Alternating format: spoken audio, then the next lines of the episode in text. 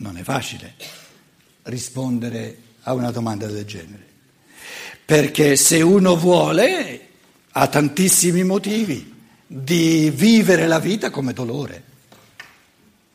Tanto è vero, e qui comincia la mia prima domanda a tutti noi, vi dicevo faccio una riflessione di onestà, onestà intellettuale.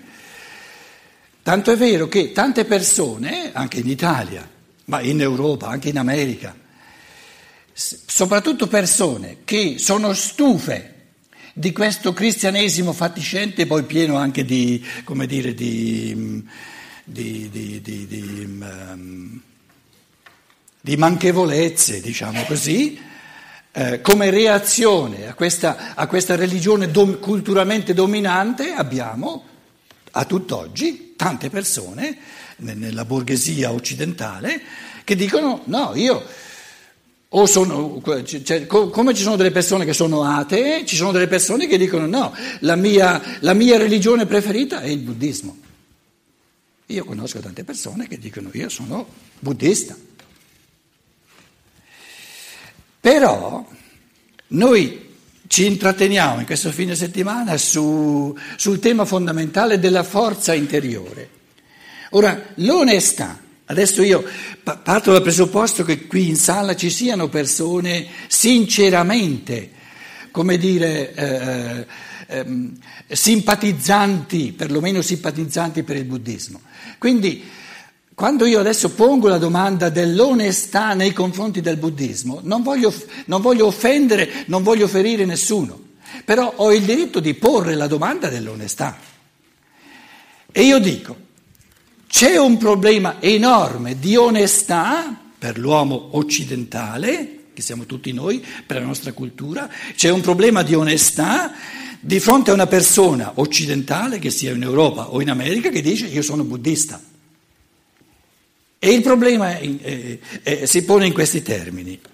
Una persona in Occidente che si dichiara buddista strutturalmente vive due vite parallele che si sfiaccano, che si distruggono a vicenda. Intendo dire, si contraddicono e si distruggono a vicenda.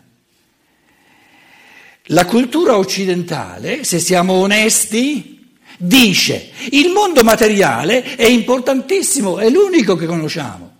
Quindi sul mondo del lavoro tu eh, devi essere motivatissimo per tutte le conquiste materiali della scienza e della tecnica, eccetera. Allora, siccome questa tenaglia del mondo materiale che ti afferra e che tu vorresti essere motivatissimo nel mondo materiale, eh, eh, ti, fa, ti, fa, sbuffare e, e ti sfiacca e ti stanca, tu ogni tanto quando hai una mezz'ora di, di tempo libero vai nella stanzetta vicina e fai meditazione buddista, meditazione zen. E se sei sincero col tuo buddismo, devi dire la vita è dolore devi dire, se sei sincero con la tua meditazione zen, col tuo, col tuo eh, diciamo, se sei onesto, col tuo caldeggiare per il buddismo, devi sapere che il buddismo dice fa di tutto per lasciare, per andare via al più presto da questo mondo materiale che ti dà soltanto dolore. Allora, la stessa persona sul mondo del lavoro dice il mondo materiale è l'unico che c'è, è importantissimo, eh, eh, eccetera, impariamo tutto quello che c'è da imparare e vogliamo motivarci nel mondo materiale e poi eh, nell'ora di meditazione dici no, il, il, voglio fare di tutto per lasciare questo mondo buddisticamente, per andare nel nirvana, perché questo mondo eh, mi dà soltanto dolore. Allora, quello che io vi, vi proporrei come, come pensiero, di, anche come base di dibattito, diciamo, no? proprio di sincero eh, dialogo dopo, quando, che una onestà, e vi ripeto, sono tanti, in Germania sono tantissimi, dicono io sono buddista. Sono nati in una cultura più o meno occidentale di matrice cristiana o, o quello che volete, comunque in una cultura materialistica che, che, che, rende il mondo materiale la cosa più importante che ci sia, però quando sono nella cameretta, nella vita privata, dicono il contrario. Due vite parallele che si contraddicono a vicenda, si indeboliscono a vicenda, si sfiaccano a vicenda. Nel mondo, nel, nella vita eh, professionale dici il mondo materiale è importantissimo, voglio essere motivatissimo, voglio essere motivato al massimo eh, nella, eh, in modo da far carriera, in modo da, da guadagnare soldi il più possibile e poi quando faccio meditazione voglio far di tutto buddisticamente per lasciarlo questo mondo il più presto possibile, perché la vita è soltanto dolore.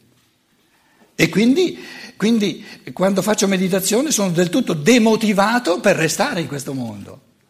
E questa contraddizione, eh, penso, se uno fosse mm, onesto fino in fondo potrebbe vederla. Però, vi ripeto, prima di tutto non voglio offendere nessuno, eh, questo è importante perché ognuno ha diritto alla sua coscienza, eccetera. Sono domande che io vi pongo perché mi, pa- mi paiono importantissime per, per chiarire un po' eh, la, situazione, la situazione attuale nei confronti del dolore. Stiamo parlando del dolore. L'affermazione fondamentale del buddismo è la vita è dolore, fa di tutto per lasciare al più presto questa vita e di tutto per non tornarci più. Il secondo, allora, sei secoli dopo il Buddha, l'anno zero se volete, noi cultura occidentale duemila anni fa ha fatto finire la prima parte, ci ha messo l'anno zero, ha fatto cominciare la seconda parte, è, è nato il cosiddetto cristianesimo, cristianesimo, buddismo e cristianesimo. Buddismo l'ho messo tra virgolette e ho parlato di onestà nei confronti del buddismo, perché non c'è sempre questa onestà. Cristianesimo lo metto altrettanto tra virgolette e vorrei parlare, altrettanto sinceramente, altrettanto eh, ehm, eh, onestamente, sul cristianesimo.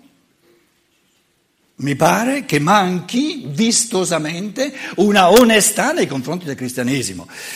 E l'onestà che secondo me manca, soprattutto se volete nei corifei, la Chiesa cattolica, la Chiesa protestante, eh, in Italia purtroppo non c'è stata questa vivace eh, concorrenza tra protestantesimo e cattolicesimo, invece in Germania sono stati costretti tutti e due a essere un po' più svegli perché sono tutte e due forti queste chiese, ma sia l'uno sia l'altro, secondo me l'onestà di fondo che manca nel cristianesimo tradizionale, un'altra, un'altra riflessione è che se siamo onesti nei confronti del cristianesimo, ci tocca di dire cristianesimo vero, non, non adulterato, finora non c'è mai stato.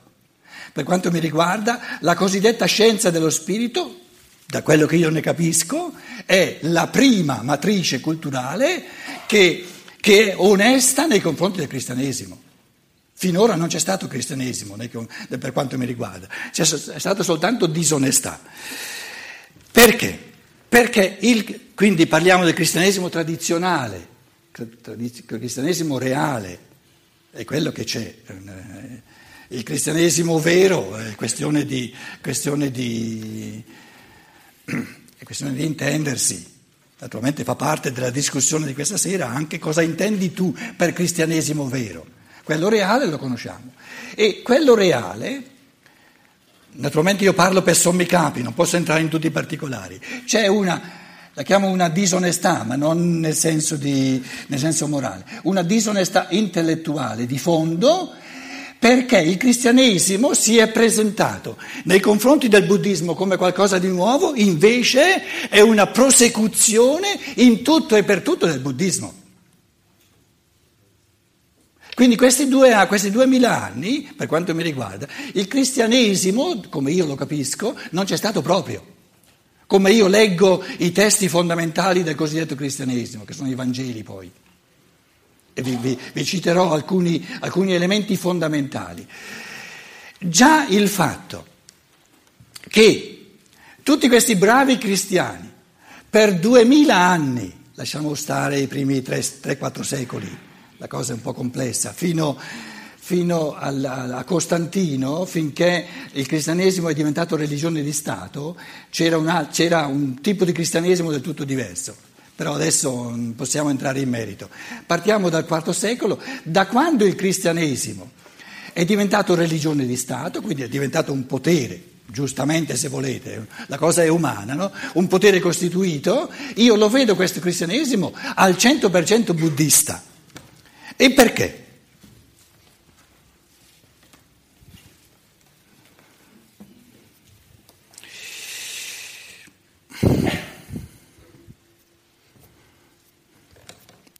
Il concetto fondamentale, adesso devo afferrare alcuni elementi chiave, il concetto fondamentale che vive nelle menti di quasi tutti i cristiani, a parte che eh, quelli che cominciano adesso a fare cammini nuovi, già il concetto fondamentale che l'essere umano vive una volta sola è intrinsecamente buddista e, e in secondo luogo è di, una, di un disdegno della terra, di un disdegno della vita sulla terra, ma pauroso, scusate.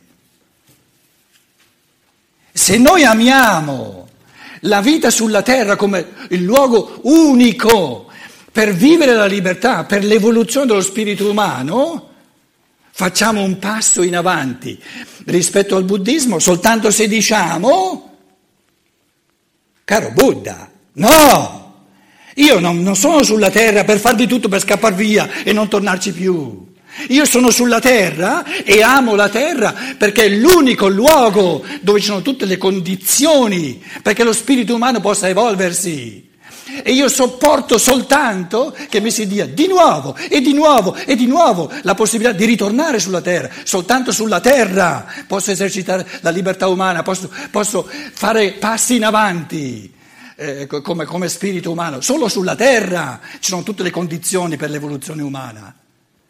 Quindi questo fatiscente cristianesimo che si chiama cristianesimo è buddismo, è puro buddismo, su questa valle di lacrime e poi più presto possibile andiamo tutti in paradiso e via con la terra. Ma questo è, è disdegno della terra. L'essenza del cristianesimo è l'amore viscerale dello spirito solare che si è incarnato nella terra, si è fatto uomo e rimane nella terra finché la terra c'è. Quindi abbiamo un cristianesimo che è anticristiano, ma in assoluto, un cristianesimo di disdegno della terra. Che poi questo lo si possa comprendere, è la terra, soltanto qui l'essere umano può evolversi. Ma che mi dici che tu se vieni scaraventato qui una volta sola, poi, poi fa, devi fare il bravino, bravo bravo per meritare il paradiso, poi vai in paradiso. Eh, che sei venuto a fare? Resta in paradiso, no? C'eri già prima.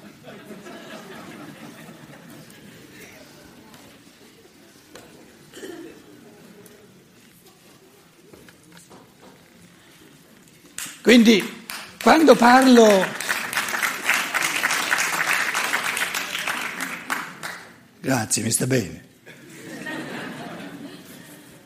Quando parlo di onestà nei confronti del cristianesimo tradizionale, intendo dire se abbiamo la capacità di onestà intellettuale, di, di, di dirci sinceramente, oggettivamente, che di cristianesimo non c'è stato ancora nulla che poi uno mi dica, ma guarda che la coscienza umana non, non, non, può, far, non può, essere così veloce, nel, se tu, se, se 6.000, 6, no, 600 anni eh, prima di Cristo, l'essere umano, l'io umano è così, è così debole, debole, debole, che di fronte diciamo, alle controforze, il, qual è il senso della terra, del lupo nel bosco?